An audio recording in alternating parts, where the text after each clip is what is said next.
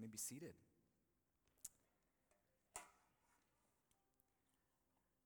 This morning we are continuing our series in Exodus. Um, before we do, can I get a? Can I get? Uh, hey, Larry, do you mind grab me some water? If I'm going to make it through this, I think I'm going to need it.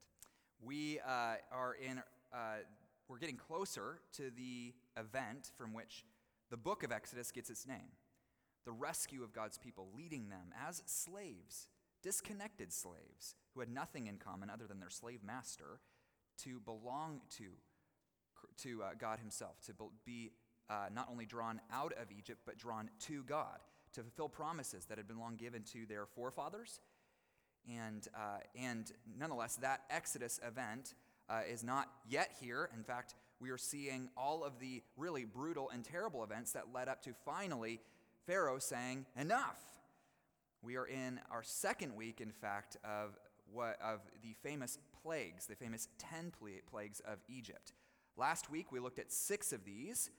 Um, we looked at the first two rounds of the plagues. They happen in threes before the final and uh, most terrible plague, which we'll learn about next week. And now we are in the last round of the plagues, the last three. And I wish I could say it gets better for Egypt, but it doesn't. It gets much, much worse at this point. Um, and not just the plagues, but the stubborn stubbornness of Pharaoh gets much worse as well. In fact, that's what we're going to be focusing in on today as we look at Exodus.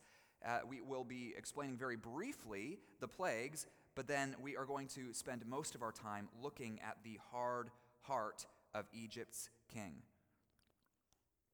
Now, we've mentioned it along the way, this hard heartedness. We read it um, often throughout this passage. You can't miss it about the, uh, some, some manner of phrasing the, that Pharaoh's heart was hardened, or Pharaoh hardened his own heart, or the Lord even hardened Pharaoh's heart, which we're going to look at today. Larry discussed it a few weeks in his sermon um, a few weeks ago, um, but this week we're going to again dive right into the hard heart itself, spend more time than we have been able to thus far, and see how it actually reflects back perhaps more on us than we realize. We're going to unpack this passage in three parts the signs of a, of a hard heart, number two, the source of a hard heart, and number three, the purpose of a hard heart the signs of a hard heart, the source of a hard heart, and the purpose. You ready? I hope you'll keep your Bibles open. I want you to see these verses. After all, we didn't read, believe it or not, all of the verses we're going to be covering today. We're going to be covering two chapters, not just one plague, but three plagues, and we just read one. In fact, the summary of the hail and the summary of the locusts are the longest summaries of any plague that we've seen thus far. Um, and there's great reason for that. We'll get into this in a second. But in case you weren't with us last week, we've considered six plagues already a river of blood, infesting frogs, and these swarming gnats, or we said might be lice or mosquitoes, biting flies, and rotting live livestock, and then finally, festering boils. Believe it or not, it's going to actually get worse this week. Six plagues, each worse than the one before but only, again, the first two rounds of a holy war. This week, again, we're going to consider the final round before the 10th and final plague. And as annoying and as disruptive as the plagues were last week that we considered, something shifts in these final three. Prior to this, the comfort, sure, of the Egyptians was threatened. Their property, their animals, even their bodies were threatened. But for the very first time, starting with these plagues, human life is threatened.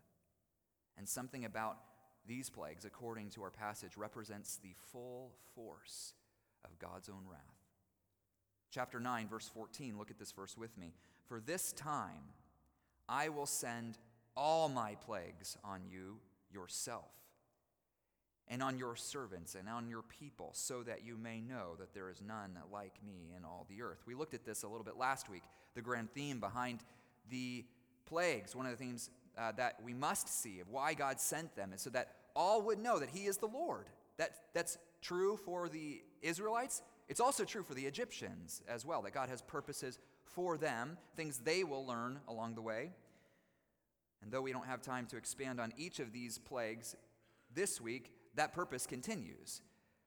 But notice again, the, there's something special about these three that they represent all my plagues on you yourself, referring to Pharaoh. First, a killer storm. Unlike anything that would have ever been seen in this part of the world, Egypt has been in existence for about, at this point, maybe about 2,000 years. Nothing had been seen like this for two millennia, that means. And this storm included boulders of ice that would have not only flattened crops, but did you notice broke trees, smashed them to the ground, and would have stoned to death any living thing that happened to be unfortunate enough to be caught outside. It's one of the only plagues that came with a warning label for everyone who heard it, in which Moses says, Please listen to me, bring yourselves and your animals inside, that they might have a chance to spare their lives. And when it is done, it obliterated at least half of their crops, and with it, the nation's economy, let alone the people and, animals that were struck down. Hailstorms like this have occurred in places actually today. I don't know if you realize this. In India, in 1888, it's recorded that one hailstorm killed 240 people. Or in Germany, in 1984, a hailstorm killed or severely injured nearly 400 people. But still, this storm, I suspect, was much, much worse. The eighth plague, though, the next one, would have been no less serious a plague of locusts, which today, I mean, realize it doesn't come with the same kind of trembling for us. We, I don't know that you've ever feared a locust plague as much as they would have in the ancient world. A plague of locusts would have, again, uh, the swarms of these locusts could have been up to tens of billions of little biting insects. And the swarm would have been as large as football fields or small cities. In fact, one swarm, uh, even recently in northern Kenya, of locusts was measured to be 25 miles long and 37 miles wide, darkening the sky. It's estimated that just an average swarm, now this is an average swarm of 80 million insects. Imagine that 80 million average can consume as much as 35,000 people can in a day. Our passage tells us the locusts covered the surface of the ground and devoured every green thing in their sight, everything that had made it through the hailstorm. And it was so serious and severe that Pharaoh pleads with God that he might remove, as he says it, this death from me. In verse 17 of chapter 10.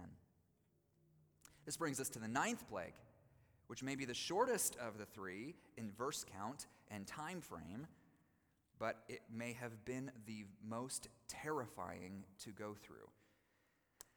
It tells us a darkness descends on the nation of Egypt, a darkness that does not lift for three days. But verse 21 actually tells us more than that. It tells us this darkness could be felt.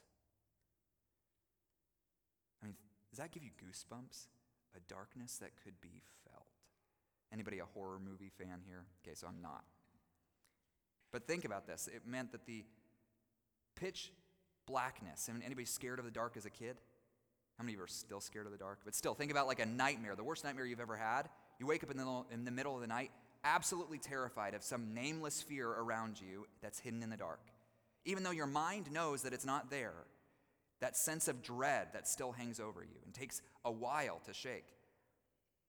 That's the image here. It could mean that the darkness simply was so thick that they had to feel their way around in the dark, but I think it may also refer to a kind of supernatural dread, a horror, a sense of doom that descended along with the dark, so much so that it tells us no one left where they were for three days. At least twice, we are told that nothing like this had ever come against Egypt. None of these plagues on their own, nothing had ever been experienced like the nation had, let alone in the span of a few months. And nor would they ever experience something like this again. And in each plague, we are told that Israel is spared. There's one group of people that does not experience this each and every time, and it's God's own not because of their faith, but, but simply because he is their God and proving it to the nation of, Israel, of, of Egypt. Yet, no matter how severe these plagues become, even when Pharaoh's cry uh, that Egypt is ruined, and even as his as servants cry out with him to back down, Pharaoh does not. Pharaoh doesn't soften, he doesn't relent, not for a moment. Instead, with each plague, the narrator, who is likely Moses himself, ter- tells us that the king's heart was hardened again and again and again. And as enthralling as the plagues are, almost like a car accident, when you drive past it, you have to slow down to see it. We want to know the juicy details of the plagues. We want to actually move past them because we need to see what the emphasis is on this passage. And I think it's the hardness of Pharaoh himself. And that's what I want to spend some extended time looking at. After all, hardly a week has passed in Exodus that it hasn't come up, and with it, some very tricky questions. Questions about why and how someone could be so stubborn, so hard, and what it means that God was the one, at least in some ways, doing the hardening. You wouldn't be the only one who is tripped up by those verses. God promised back in chapter 4 of Exodus that Pharaoh would be hardened. He warns Moses. It's perhaps why Moses is skeptical, even when he sees apparent softening from Pharaoh. Before Moses had even stepped foot in Egypt, he was told to expect only hardness from its king. And sure enough, with every sign, it tells us that he was indeed hardened. If you look at the phrase, it says, and, Mo- and, and Pharaoh's heart was hardened, just as the Lord said. But then again, um, there are times in this passage, especially the one that we're looking at this week, where the opposite seems to almost take place. Instead of hardening, it seems, wait a second, is Pharaoh finally going to soften? You have to wonder if Moses pleads and hopes that that might be finally the case. No one's more sick of all this than he is, eager to finally leave for the Lord's promises to come through. It seems, in fact, that Pharaoh, at least at some moments, may even repent. Look back at chapter 9, if you would, with me just after the hail has finished decimating the crops of Egypt.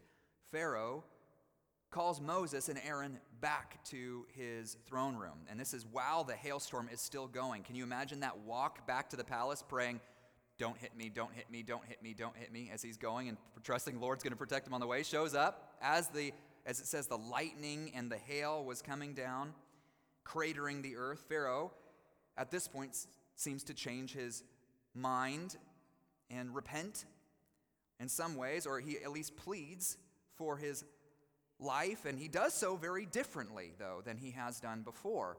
He does it with stronger language than he has done before. And I want you to see it firsthand. Chapter 9, verse 27. If we can put this on the screen.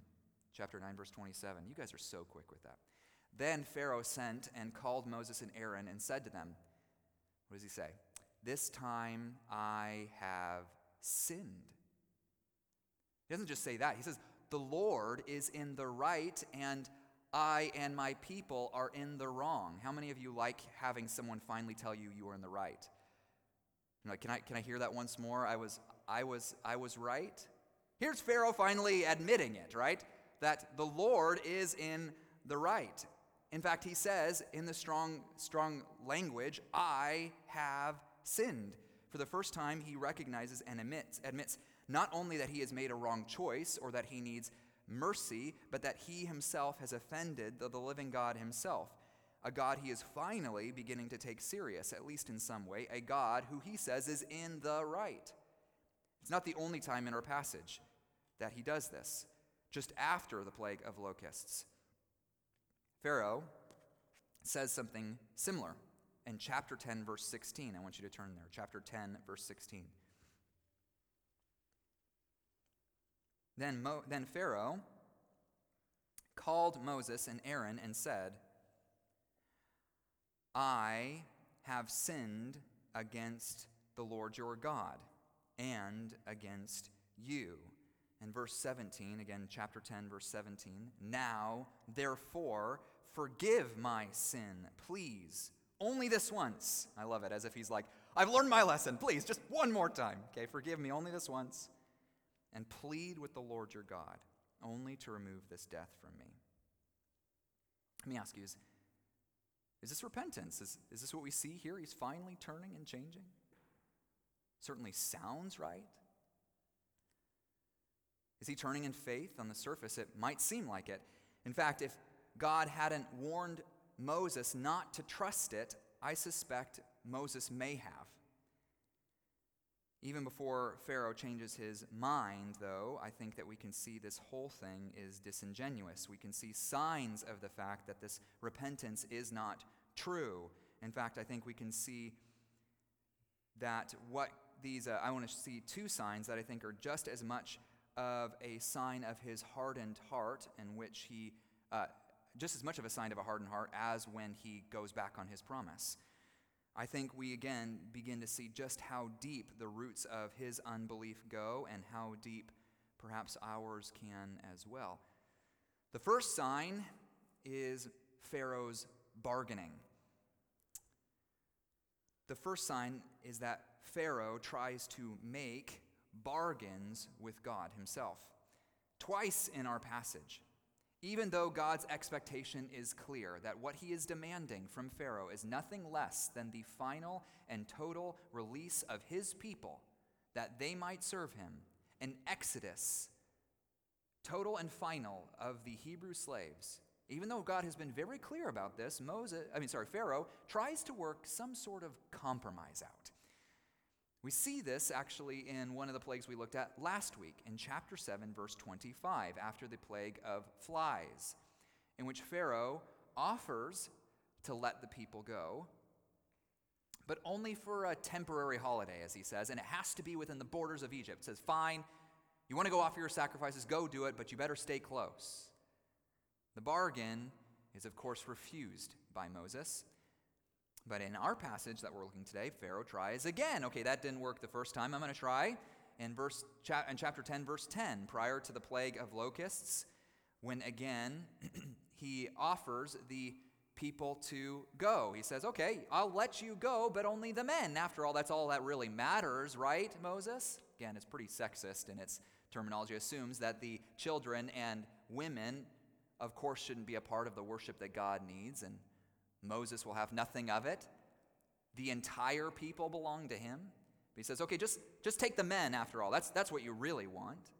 Leave the women and little ones behind. And of course, this too is refused. Moses very tactfully, again, refuses it. But in verse 24, after the ninth plague of darkness comes over the land, Pharaoh tries just one more time at a compromise. He says, okay, final offer. I will let your entire people, men, women, and children, leave, but I want your herds and your flocks to stay behind with me. Moses, again, under God's instruction, refuses. It's not just fascinating, but honestly infuriating how stubborn Pharaoh is in all of this. Not only that, to imagine that God is a God who can be bargained with. He isn't the only one to assume so, though.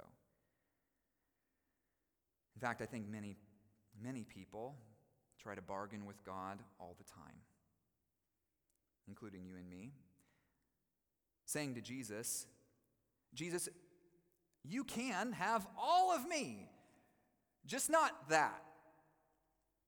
Oh, and that not, not my comfort, not my reputation, certainly. Not, not my dreams. You're not going to ask me to give those over. Not, not my family. You better not touch that, Jesus. Just not. You can touch, you can have everything. You can have everything, just not what I watch or how I spend my money or what I do with my body. I'm, I'm going to lock that door, but just, don't, just that door from you. You can, you can have the whole house. You just keep that closet for myself. Some of us imagines that God will take that deal. After all, look at what I'm offering him. I'm offering him almost everything. Just like Pharaoh, we can try to make bargains, bargains with God, bargains that stop short of true obedience. of true surrender, of stop short again of actual faith. As we fight desperately to keep circumstances just someone under my control, something I can hold on to that I don't have to give over. To, to set the terms with God, at least in some way. So he's doing what I expect and will never ask more than I feel I can give. We want to keep at least some things back for ourselves, to keep at least one hand on the thing I just desperately do not want to lose. you might expect that Moses, weary and ready for all of this to be done, to take the deal that is offered to him. After all, it's, it's better than nothing, right? I mean, Pharaoh's offered a lot. But God is not a God who will be bargained with. There is no offer I can make him that he needs, or favor that I can do for him that puts him in my debt. And he is not willing to flex on his terms. He demands nothing less than total submission and surrender. Some of us might say, well, that's, that's the God of the Old Testament, the grumpy God, right? That's not the God of the New Testament, who wouldn't make demands like that. I mean, he's the God of love and mercy, right? But just consider Jesus' own words in Matthew chapter 8. And the scribe came up to him and said, Teacher, I will follow you wherever you go. And Jesus says to him, Foxes have holes and birds of the air have nests, but the Son of Man has nowhere to lay his head. Assumingly, the scribe turned back. Another of the disciples said to him, Lord, let me first go and, uh, and bury my father. I'm not asking too much of you, Jesus. Just give me a little bit of time to, to bury dad. And Jesus said to him, Follow me and leave the dead to bury their own dead absolute and total surrender to his mission. Luke 14 puts this even more directly. Verse 26, Jesus' own words If anyone comes to me and does not hate his own father and mother and wife and children and brothers and sisters, yes, and even his own life, he cannot be my disciple. Whoever does not bear their, his own cross and come after me cannot be my disciple. So I was teaching on this with my students recently, and I'll tell you what, when I, maybe it's a generational thing, but when I say, Jesus said, you must hate mother and father for me, they go, yes, finally, I've been given permission. Okay, that's not what this is saying. But it's saying that the love for Jesus must be greater than all things, where there was no greater authority, greater value here than the, what you owed to mom and dad. You could say, Jesus would add in our generation, he who does not hate his job he who does not hate his reputation, he who does not hate his money. Jesus picks fights with all of us, asking from all of us more than we're willing to give, even our own lives. No less serious, significant, and unflinching demand than what God makes here of Pharaoh. Throughout his ministry, Jesus expects that his followers will be willing to leave behind everything, to surrender comfort and predictability, to sell their possessions, even, if that's what it takes in following him. You find, the more you read of Jesus' ministry, that he expects them to surrender whatever it is that currently holds their heart and allegiance, even their deepest desires. And it's often we don't realize those were our deepest desires until Jesus asks for them. God does not flex on his terms, and he demands nothing less than total submission to his will. And when he doesn't flex, importantly, Pharaoh hardens himself even more. In chapter 10, verse 10, when Moses does not flex, he accuses Moses of having some evil purposes in mind. Does anyone else find that ironic? If anyone has evil purposes in mind, it's not Moses, it's Pharaoh. But isn't that how it works for us. I find it fascinating because often when it seems God asks too much from us, we begin to doubt if God has our good in mind. We begin to subtly assume that maybe God has evil purposes for me too. We may not say it, but when we want to hold something back from Him, it's because we do not trust Him or perhaps love Him as much as we do that thing we so cherish. We begin to even see God as the person in the way to what I actually want. But this isn't the only sign of hardness. Sign number two is not. Oh, so sign number one was his bargaining. Sign number two is the backtracking. This is perhaps the clearest sign. After all, it's how we got to plague number nine, because it was refused eight other times and will be refused a ninth time. Pharaoh predictably backtracking on his promises. Consider chapter 9, verse 34. But when Pharaoh saw that the rain and the hail and the thunder had ceased, he sinned yet again and hardened his heart, he and his servants. Notice it's not just Pharaoh in all of this, it's his servants as well. As soon as Pharaoh's circumstances change, in other words, as soon as the thing that was threatening him, the thing that he needed relief from, as long as soon as it was over, as soon as the circumstances change, so does his mind, more than my family's does when we're trying to pick out a movie. This guy is all over the place. Why? Well, I think it's for a couple reasons. But I think one of the main is because once he had what he really wanted, he no longer needed God or needed to keep him happy. For all the signs of repentance that it were, there was no true grief over sin. There was not enough to change his behavior for long, no matter what he said with his mouth, even in confessing sin and asking for forgiveness. It shows his awareness of it was only shallow not enough that he would accept the costs of what his promises would require, the costs of complete surrender. So long as Pharaoh continued to get what he wanted from God, there would be no true surrender to God. What he wanted was not God, but God's stuff.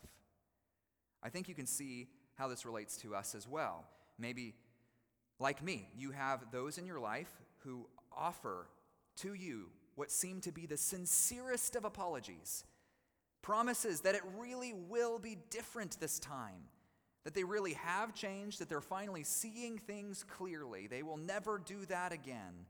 And everything in you wants to believe them, but then, yet again, you are left hanging out to dry. Anybody ever experienced that? It's not just that we experience this from others, if I'm honest, I see it in my own heart. Just to be honest, I, how often my desperation for God corresponds to the desperateness of my circumstances.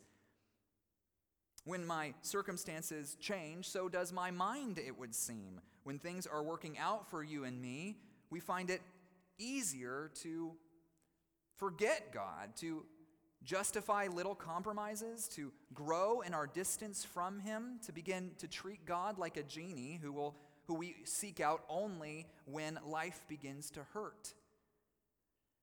Think back to Pharaoh's apparent repentance. I think we have to say again, it's not repentance at all. What Pharaoh is experiencing, even when he asks for forgiveness, may be regret, but it certainly is not repentance. And the difference could, be, could not be more important. Let me give you an example. I work part time as an affiliate professor at Missouri Baptist University, and one of the things I unfortunately have to handle every single semester is cheating. But when it comes to cheating, I find that there are two general students, two, generally speaking, two kinds of students who deal with the cheating, or when it's revealed. One, there, there's the student who is caught and is caught red handed. Maybe have you ever experienced something like that? Maybe as a kid or someone you most love, you, you were caught in the middle of something and you knew there was nothing that you could do or say that would explain your way out of it. Immediately, a very powerful emotion sets in. And just like my students, you might find yourself making desperate promises. That was a one time thing. You were under a lot of stress. You plead for another chance. You'll never do something like this ever again. Why? Why is the pleading? Where does that mo- emotion come from? Where do the promises come from? It's so that whatever the punishment comes, whatever punishment comes, maybe it's going to Maybe it's not going to hurt so bad. Maybe I can avoid it entirely. It's like a child who grabs his behind and says, I'm sorry, I'm sorry, I'm sorry, I'm sorry. What are they actually saying? Please don't spank me, please don't spank me. On a rare occasion, though, I have had a student who seeks me out before they were caught. In fact, I might have never found out, but the student, often very broken up about what they have done, admits what they've done wrong, and here's what's most important is willing to take whatever consequences come next. The first student is experiencing regret. The second is experiencing something closer to repentance. How can we tell the difference? Well, speaking from experience, it can be very difficult to differentiate the two, not just in the lives of others, but in our own hearts. But when it comes down to it, true repentance grieves the wrong itself, while regret grieves only its consequences. True repentance grieves the relationship that was affected. Regret only grieves the fact that you were caught. As Donnie Friedrichsen puts it, regret uses the words I'm sorry, but means please stop talking about this so we can get back to ignoring the problem. Perhaps the greatest difference has to do, though, between regret and repentance with what our passage reveals about the source of a hard heart, which leads us to our second part again, the source. As I mentioned before, Pharaoh's hard heart is all over this passage, but the way it talks about Pharaoh's hard heart is not always the same. Uh, three times, let me just give you an overlay of them. Three times we are told that Pharaoh hardened his own heart. Okay? That's probably the one that we have the least problems with. Three times, God declares that he will harden Pharaoh's heart. Six times, Yahweh actually hardens Pharaoh's heart. And seven times it simply says Pharaoh's heart was hardened. So, who is responsible for the hardening of Pharaoh's heart, for this going on as long as it did, of it making it to, to not just nine, but ten plagues, and the decimation of Egypt? We have to start by saying, we have to at least say, I don't, we don't have to start here, but we have to at least say that who hardened Pharaoh's heart? Well, Pharaoh did. From a human perspective, Pharaoh hardened his own heart. And not just because the passage puts it that directly. We have clues of it all over the place. In fact, chapter 9, verse 17. I want you to look at this verse. Please look there with me. When it speaks of why God was bringing all of this judgment upon him. Why? Chapter 9, verse 17. You are still exalting yourself against my people and will not let them go. You are still what? Exalting yourself. In other words, it's not just that Pharaoh was stubborn, it was that he was stubbornly committed to something. What exactly? To himself. The reason Pharaoh would not soften and would only harden, no matter the cost, no matter the grief it would inflict upon others, is because when it comes down to it, Pharaoh was committed to exalting himself. Now, I have to tell you, you don't have to be Pharaoh or in much power to speak with, to be committed to self as well. All it takes is to be is to give yourself more of your time and mental energy than you give to God and others. All it takes is to devote your daydreaming and your money to your own preferences and concerns. You can even appear very selfless and still exalt yourself. You can serve others not because you simply want to care from them for them and as it as it overflows from a genuine compassion, but because of the way it makes you look or makes you feel about yourself. To be able to pat yourself on the back and say, I'm a good person, or at least better than they are, let's be honest. This is why the Bible summarizes true love as loving your neighbor as you love yourself. Now, I know many who look at that verse and say, well, that's proof. We need to start by loving ourselves. That's not what Jesus is teaching us there. In the Bible, Jesus assumes we already love ourselves pretty well, even if you don't have a high opinion of yourself. Think about how much time, effort, and energy is devoted to yourself, how much you think about yourself, even if you're in self pity. How much of your mental effort and energy is focused on the person in the mirror. Jesus is saying, okay, let's take that standard. That's the standard for your love for everyone else. He raises the bar that high. Chapter 9, verse 30, gets even deeper to the heart of Pharaoh. And it says, But as for you and your servants, I know that you do not yet fear the Lord God. In other words, in all of this, God is not shocked or surprised about Pharaoh's ongoing stubbornness. He is not tricked or fooled for a second. He knows that Pharaoh, regardless of what he might say, does not fear the Lord as God. He does not know the Lord as God, and he does not fear the one he should. It turns out, I don't know if you know this, this is the first time in the Bible that the words fear the Lord ever show up. It's important to say that when, it, when the Bible speaks of fearing the Lord, it doesn't refer to some sort of cringing terror like an abused animal might feel towards its owner. That's not what the fear of the Lord refers to. But it also doesn't simply refer to a sense of respect, it's more than that. The fear of the Lord, you could say, is actually two things. First, it's profound awe at the supremacy and greatness of God. The awareness that God is God and I am not and nor will I ever be, that he is creator and I am one of his creatures.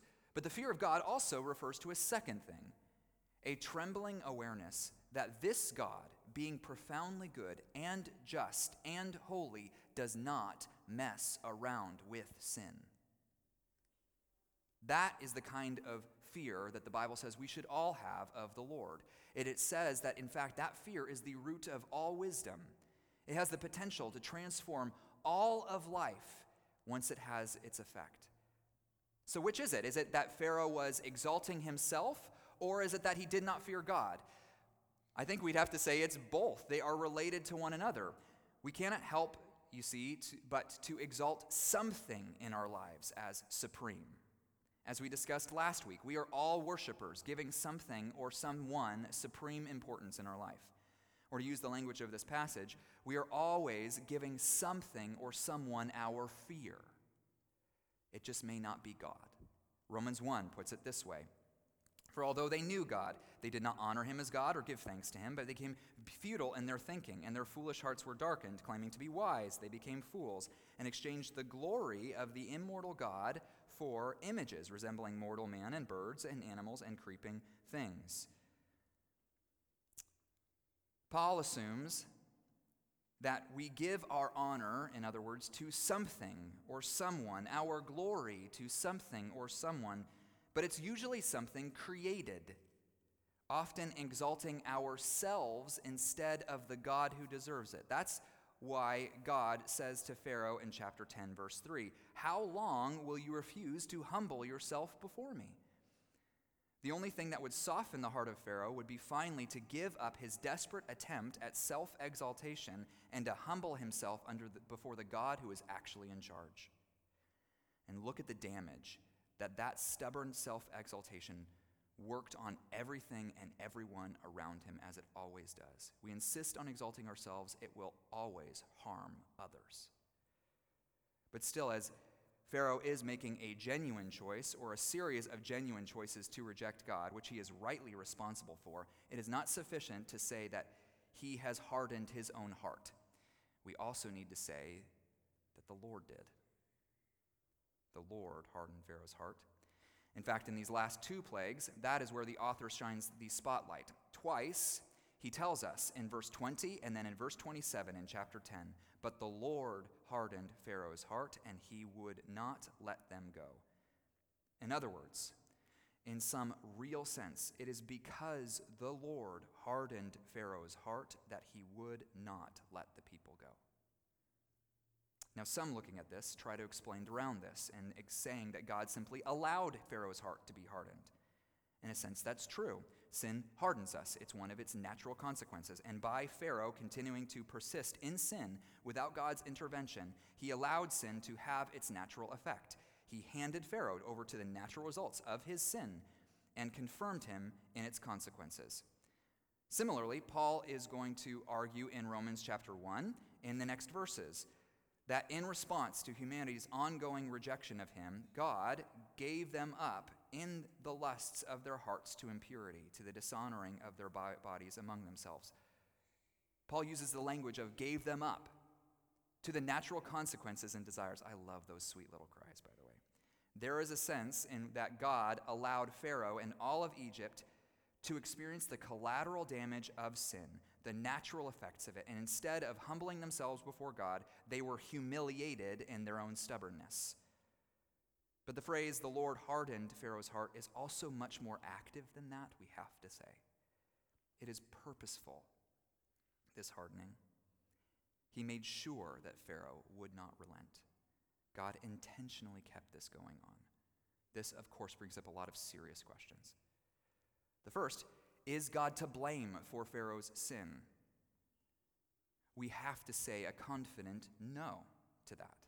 The Bible is clear that God does not tempt, nor is he tempted by sin. God is perfectly just and righteous in all he does and cannot be blamed for sin, even as he may sovereignly ordain or allow it. Is this just fatalistic then? Are we just robots doomed to destruction? Do any of our choices matter? We have to say, yes, our choices matter, and no, this isn't fatalistic. After all, Pharaoh made genuine choices through all of this, and he wasn't exactly an innocent party before all the hardening took place. He was devoted, just like all his, his fathers and grandfathers were, to the slavery and subjugation of the Hebrews. God may not have remo- removed Pharaoh's blindness. His will, in a sense, was constrained but just as all of us, again, are hardened by sin, blinded by sin, unless God provides sight, still, that doesn't give us a pass either. Pharaoh chose exactly what he wanted this whole time. Exactly what he wanted. He wasn't dragged kicking and screaming. He deserved the sentence as well. God's sovereignty, as mysterious as it is, it is, does not compromise human responsibility, not for a moment. It may compromise what you and I assume about free will, but not genuine human responsibility. Okay, third, is God just bloodthirsty? Does this confirm that God is actually not a God who can be trusted? Does he get his kicks in inflicting pain and judgment, like a child who burns up ants under a microscope? I mean, under a, uh, sorry, a, uh, whatever it's called. You know what I'm talking about. Magnifying glass. Be much more complicated under a microscope. Again, we have to say no. After all, God makes it clear in chapter 9:15, if his point was destruction, he could have done that a thousand different ways. He could have already destroyed Egypt if he wanted. He also gives Egypt, in at least one of the plagues here, a chance to be spared the destruction. In Ezekiel, it also puts it very clearly. God says, I have no pleasure in the death of the wicked. And 2 Peter tells us that God does not wish that any should perish, but that all should reach repentance. God is not bloodthirsty. Still, for many of us, the question we're asking well, this just seems unfair. How is God justified in hardening Pharaoh, let alone others he may choose to harden to the truth? Romans 9, again by Paul, takes this question on directly using the example of, of Pharaoh. What shall we say then? Is there injustice on God's part? Sounds like the question many of us ask. Is God unjust? By no means. For he says to Moses, and hear these words, they're going to come later in Exodus I will have mercy on whom I have mercy, I will have compassion on whom I have compassion. So it depends not on human will or exertion, but on God who has mercy. For the scripture says to Pharaoh, For this purpose I have raised you up, that I might show my power in you, that my name might be proclaimed in all the earth. So then, he has mercy on whomever he wills, and he hardens whomever he wills. In other words, God's mercy is, is never something that can be demanded. Now, I'm not going to pretend that that maybe makes us emotionally comfortable immediately, but we must say that God's mercy is never something that can be demanded. I know some who, would, who have said of God, well, of course God forgives. Isn't that his job? The essence of mercy is that it's undeserved, and God has the rights to withhold it. In fact, He could have withheld it from you. If you are a Christian, it is because of God's grace, not because of your resume, that mercy has come overflowing to you. What is, what is unfair is that God saves and softens anyone. Now, I'm not going to pretend again this makes you feel better about all of this. Let me encourage you first to search the scriptures to see what the Bible actually says. See what it says, not simply what our individualistic culture that worships our rugged autonomy, our right to say and do whatever we want. See what God says and not merely what we have been taught to assume. But there's still more that this says about God's purpose in all of this, a purpose that I think actually does give us a great deal of comfort, and even as it might leave some lingering questions. And finally, the purpose of a hard heart. Look at chapter 9, verse 16. For this purpose I raised you up, to show you my power, so that my name may be proclaimed in all the earth. To show you my power and that my name may be proclaimed in all the earth. This is God's purpose, not only in raising up Pharaoh, but we have to assume in hardening him. That God has greater purposes than we could imagine, and what he is doing through something that is hard to understand. One of God's purposes, in fact, is evangelistic, that his name and the good news of his rescue would be proclaimed generation after generation after generation, as it indeed will be in Israel. By hardening Pharaoh, in other words, let me put this differently, what does God accomplish but the salvation of those he loves? And that the story of that rescue would be passed on and he receive the glory that he is due. Now, we have some difficulty emotionally celebrating God's sov- sovereignty in softening some and hardening others, but we need to see what it accomplished, not just in the Exodus, but in the cross of Jesus Christ himself. In fact, in Acts chapter 4, listen to how it puts it.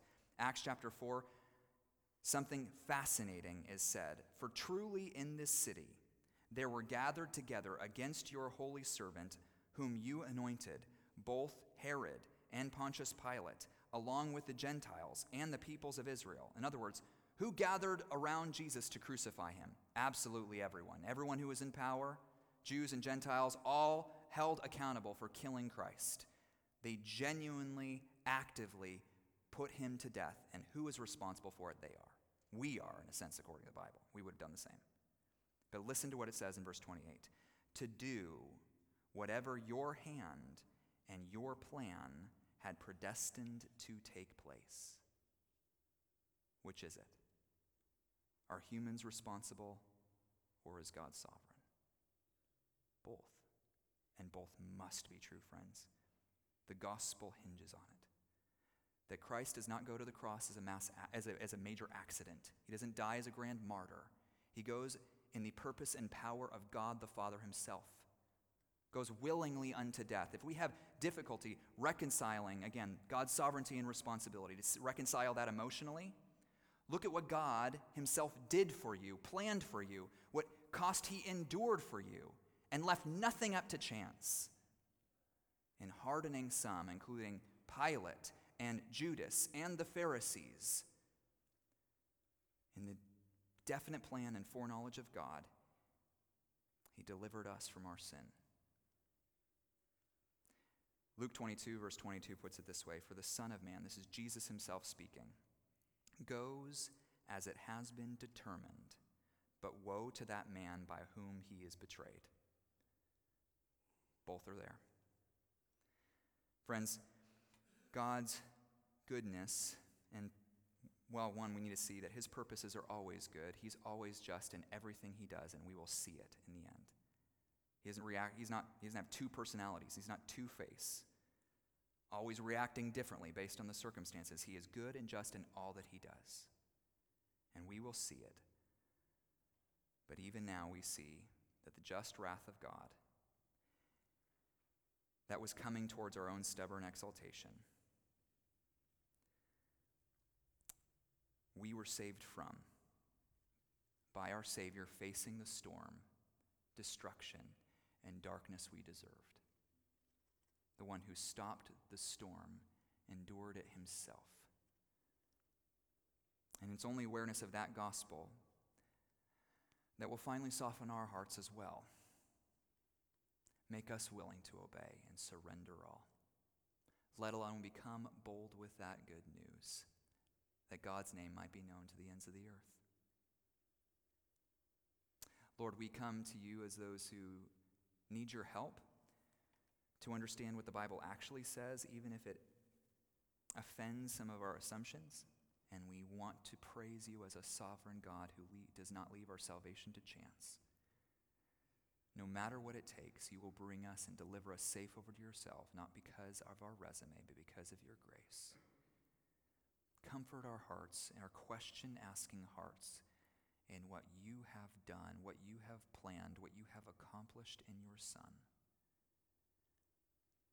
And give us the boldness we need to make sense of the greater rescue that has come through Christ. And plead with all to no longer turn and harden their hearts, but to open their eyes, to soften and see, and to worship and exalt God, the only one who deserves it. We pray all this for the matchless name of Christ.